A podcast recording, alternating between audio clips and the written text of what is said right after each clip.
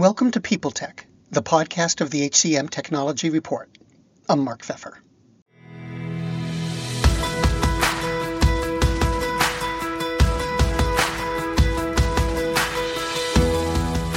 My guest today is Ben Hanowell, Director of People Analytics Research at the ADP Research Institute.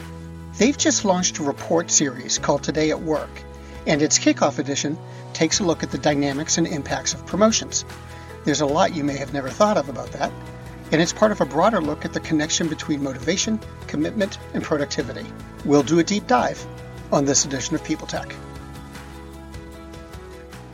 Ben, welcome. It's really great to meet you. I'm looking forward to talking with you. Thank you for being here. Yeah, thanks for having me. Now, if I was reading your some of the material that you folks are publishing today, and can you just give me the title again of of what it is, the documents? Sure. Uh, what we're what we're talking about today is the Today at Work report. It's a quarterly report that uh, that we we have two editions so far from the past two quarters, and the next one's coming out in uh, September. I guess your listeners will will already be able to read it, but um, uh, you know when this this podcast is released. But uh, what this newest issue is called is the hidden truth about promotions. Um, but before I get to that, let's just talk a little bit about what the Today at Work report is. Is that all right? Yeah. Yeah. Sure. Yeah. So the motivation behind the Today at Work report is to is to harness insights from two rich data sources that are rich in different ways. And the first one is uh, a monthly survey, a monthly worker sentiment survey that our people and performance team uh, designed. My colleagues, Dr. Mary Hayes, Frances Chumney, and uh, and, uh, and and Jared Northup uh, also analyzes the data that comes out of that survey. And what that survey uh, is, we we what we do is we interview over 2,500 workers every single month, asking them the same questions. Um, and and we've done this for almost a year now, collected uh, eh, responses from a total of about 52,000 participants, and and we ask them questions to try and gauge their engagement in the workplace, the degree to which they feel motivated to bring their best to work. We ask them questions to try and measure their resilience in the workplace, basically their whether or not they feel prepared to meet the challenges of the workplace and think that their uh, managers and company leadership are ready to do so, and also um, their sense of connection with the workplace, whether they feel seen, heard, included in the workplace, and uh, and this is based on you know over a decade of of research that uh, that is based on you know I think something like over almost 500,000 uh, responses from people in, in 29 countries. So it's informed by a, a, a long history of, uh, of research. So we have the, the, the survey data there, and then the other the other source of rich data that the Today at Work report is based on is, of course, ADP's payroll and HR data, which represents, you know, for any given month, about 25 million workers in the United States. And, and it actually it stretches it, it gets bigger than that because when you think that that data is stretched across say you know seven years what we really are talking about is like 2 billion months of collective work by people in the united states you know at tens of thousands of employers. So these are two very rich data sets and we want to bring them together to help business leaders policymakers uh, HR practitioners and members of the workforce make informed decisions about the workplace, whether it's workforce management, if you're on the demand side of the labor market, or um, or or your place in the workplace, so you're what you're going to do, where you're going to where you're going to work if you're a member of the workforce on the demand on the supply side. One of the things that the, the report talked about was pr- that promotions are a good thing, and and when mm-hmm. I was reading that, I thought, well, yes, everyone I think would say that, but there's more to it than that. There's more to the idea of promotions than that. Could you talk about that? Sure. I mean, promotions are a good thing, and and when we think about promotions, we have to think who are they good for, right? Um, it, you know, there are different parties involved. We've got the employer, right, and we have the, the you know the person who just awarded a promotion to someone. We have the person who just was awarded the promotion.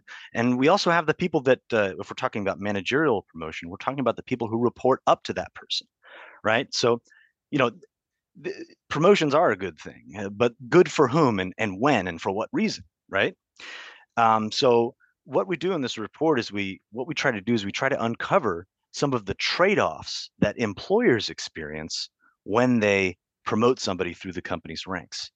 And when we do that, we try to keep in mind, you know, what's going on in the heads of the person of the, of the of the people who just received their first promotion. And I guess the best way to explain this is to tell you a story about myself, um, and then we can get into the into the the data, right? So um, when we were when we were thinking about what to write in this uh, in this report, uh, what what to cover in this report, um, I was talking with Nela Richardson, the head of of uh, ADP Research Institute and ADP's chief economist, and we were talking about um, about the the other component of this report, the employment or the employee uh, motivation and commitment index, and we were talking about this. You know, what makes people feel motivated and committed uh, to their employer, um, and and part of it is is uh, the idea that you'll be recognized for excellent work, right? And one way to recognize people for excellent work is to promote them through uh, the management ranks, right? Um, if if uh, an opportunity comes comes up, but the thing is, uh, when I my last job before I came to ADP, uh, I had recently gotten a promotion, and I used that promotion as leverage in in negotiations to get another job and here i am right? And so while a promotion is is uh, it can be a signal to a worker that that they can build a career at their current employer. It is also a signal that they might be at their most marketable at that moment and that they may have opportunities elsewhere and that's what we were thinking about when we did this research in today at work uh, the hidden truth of promotions is we were thinking about this trade-off from the employer's perspective. So, you know, so we measured the the the impact of promotion on the risk that somebody will leave the company. And uh, and and and so if you'd like we can we can get into those findings. Greetings from Evergreen Podcasts. We're rolling out a listener survey and we want to hear from you. The information in the survey will help us gather statistics and in turn make our shows more appealing to advertisers. I know most people don't like ads, but this is one of the only ways our shows make money and help keep their lights on. We promise it will only take a few minutes, but the impact on our podcasts will be tremendous. As a token of our appreciation, we'll randomly select one lucky participant each month to win an exclusive merchandise package from Evergreen Podcasts. Head to evergreenpodcast.com slash listener survey to help a show and possibly get some free stuff for doing so. We can't thank you enough for the support. Now back to the show. Thanks. Well, I, I, I saw that more than a quarter of the people who received their first promotion mm-hmm. leave the company within a month. Mm-hmm. Mm-hmm. Now, it, it, it, at first it seemed counterintuitive to me, though. What you just said makes it a little clearer. But could you expand on that? What what did you guys decide is going on there? Yeah, so let's expand on that number. Uh, that that that number there, you know, over a quarter of people who receive their first promotion, uh, you know, uh, uh, leave their employer within a month. What's really important here is is is thinking about the chances somebody leaves their employer given that they got their first promotion and then compare that to what we think their chance of leaving their employer would have been if they hadn't gotten that promotion. So let's talk about that. So within a month, what we found is that within a month, those who were promoted, among those who were promoted, 29% had left their employer. And we estimate that those same people, among those same people, if they had not been promoted instead, only about 18% would have left their employer within the first month. So their risk of leaving their employer is 1.6 times higher if they got the since they got the promotion than it would have been if they didn't get the promotion instead. But how long does this effect linger right and and does it maybe go away after uh after some time and so let's let's fast forward four months to the five month mark, right?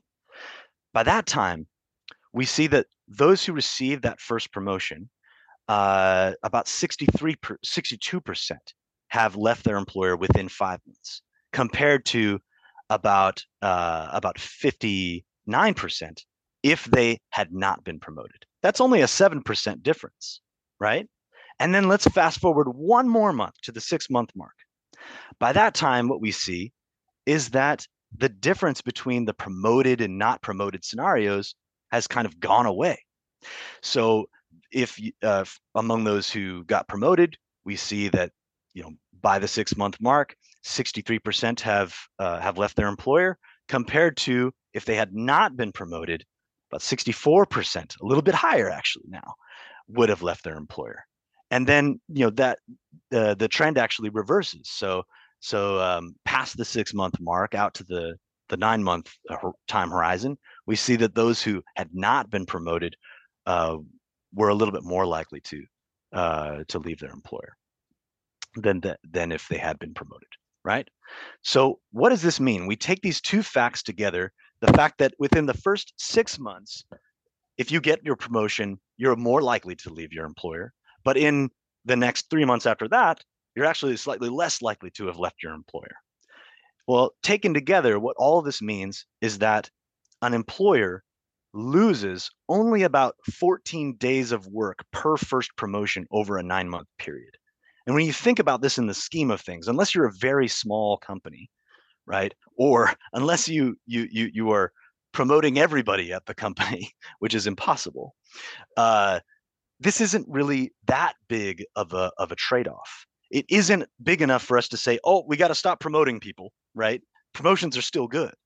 But what it means is that is that employers should think about this increased risk that people have of leaving the company after they get their promotion.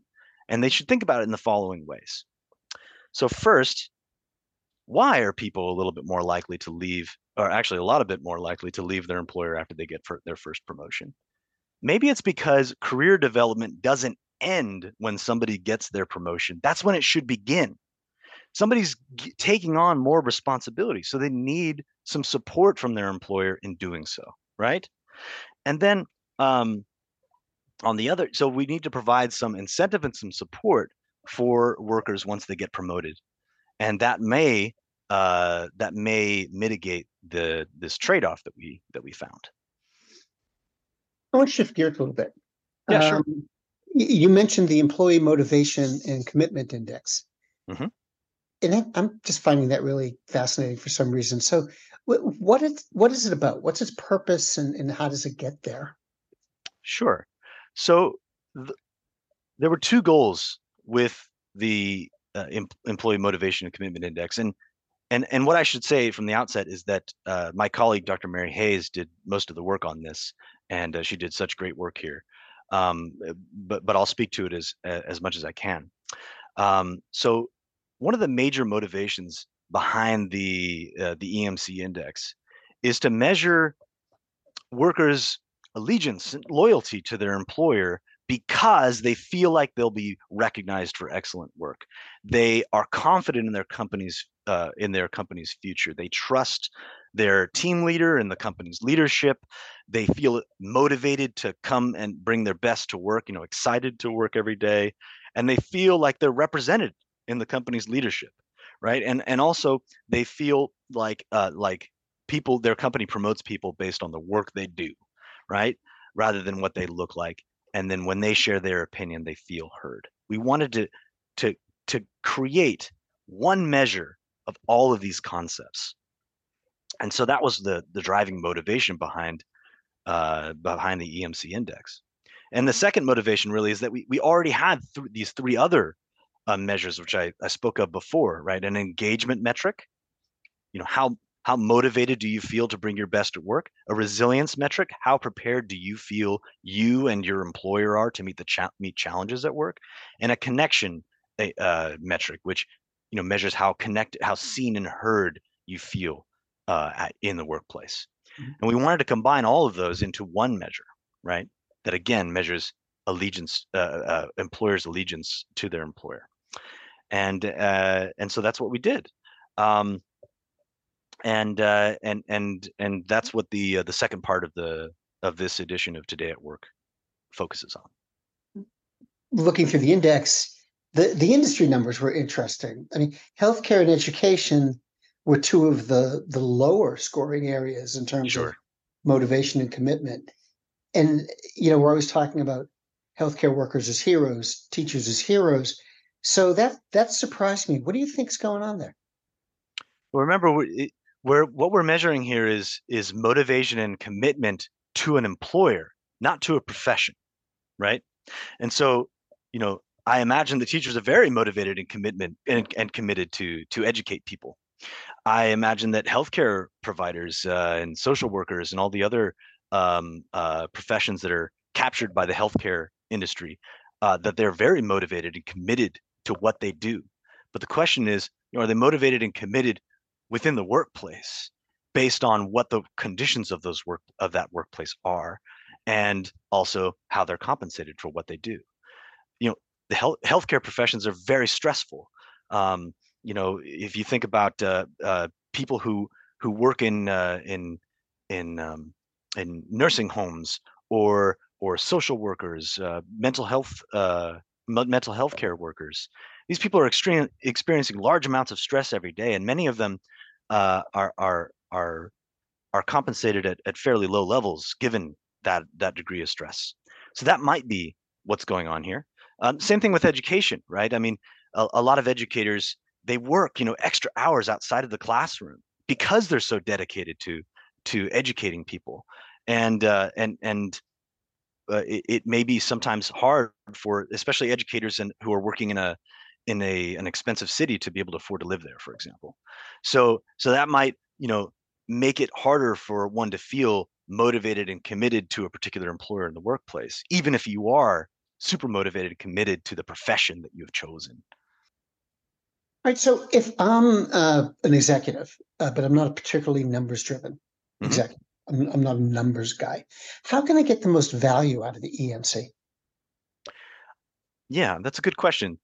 So I think one of the main findings that came out of this study that anybody, including managers who aren't particularly data driven, can take away is that people's motivation and commitment in the workplace is a state of being that can change based on workplace conditions, that can change based on um, you know the the attributes of somebody's manager or the type of work that they're doing. It's not a trait that you either have or don't have. You're not either motivated and committed and you're motivated and committed forevermore, or you're not, right? EMC index is measuring a state, not a trait. And I think that if managers can take that home with them, they can realize that they have the capacity to increase the motivation and commitment that their workers have uh, to them in a way, in such a way that might improve retention um, and also uh, productivity. More generally, though, there, in the Today at Work report, there are a lot of qualitative insights that, that emerge. You know, we just talked about how it varies by industry, um, but we also look at how EMC index varies um, by eh, how it's related to intent to leave, how it's related to productivity, um, how it varies by gender.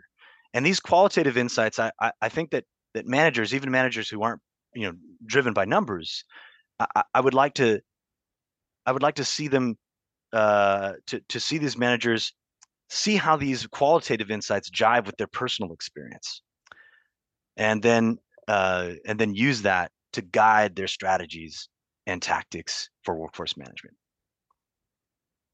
Ben thank you so much it was great to meet you i appreciate your being here and i hope we'll talk again well, thanks for having me. It's been a good conversation, and uh, I'll see you next time.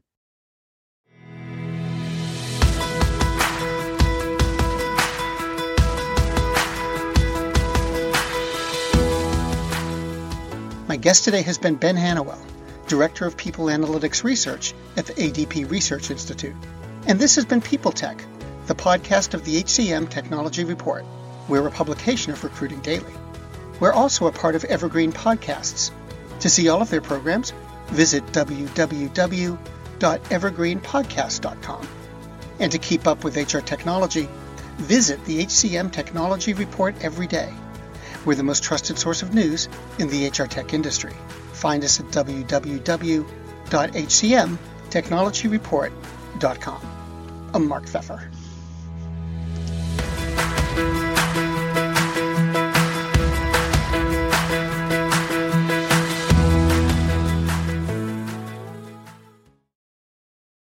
Do you love news about LinkedIn, Indeed, Google, and just about every other recruitment tech company out there? Hell yeah. I'm Chad. I'm Cheese. We're the Chad and Cheese Podcast. All the latest recruiting news and insights are on our show. Dripping in snark and attitude. Subscribe today wherever you listen to your podcasts. We, we out. The world's best known investor and Wall Street expert, Warren Buffett, once said, Wall Street is the only place that people ride to in a Rolls Royce to get advice from those who take the subway. Mr. Buffett's quote is remarkably accurate, but how many people would rather receive advice from him than someone simply guessing? Welcome to Buy, Hold, Sell, your single source for Wall Street knowledge and profitable guidance. Please join me, Todd Schoenberger, and fellow trader Tobin Smith, as well as host Veronica Dudo, for a podcast known to move the needle for investors. Tobin and I are seasoned Wall Street executives with deep investment experience, and we are prepared to share our advice to those who choose to listen. Download Buy, Hold, Sell today on the Evergreen Podcast Network or your favorite podcast channel.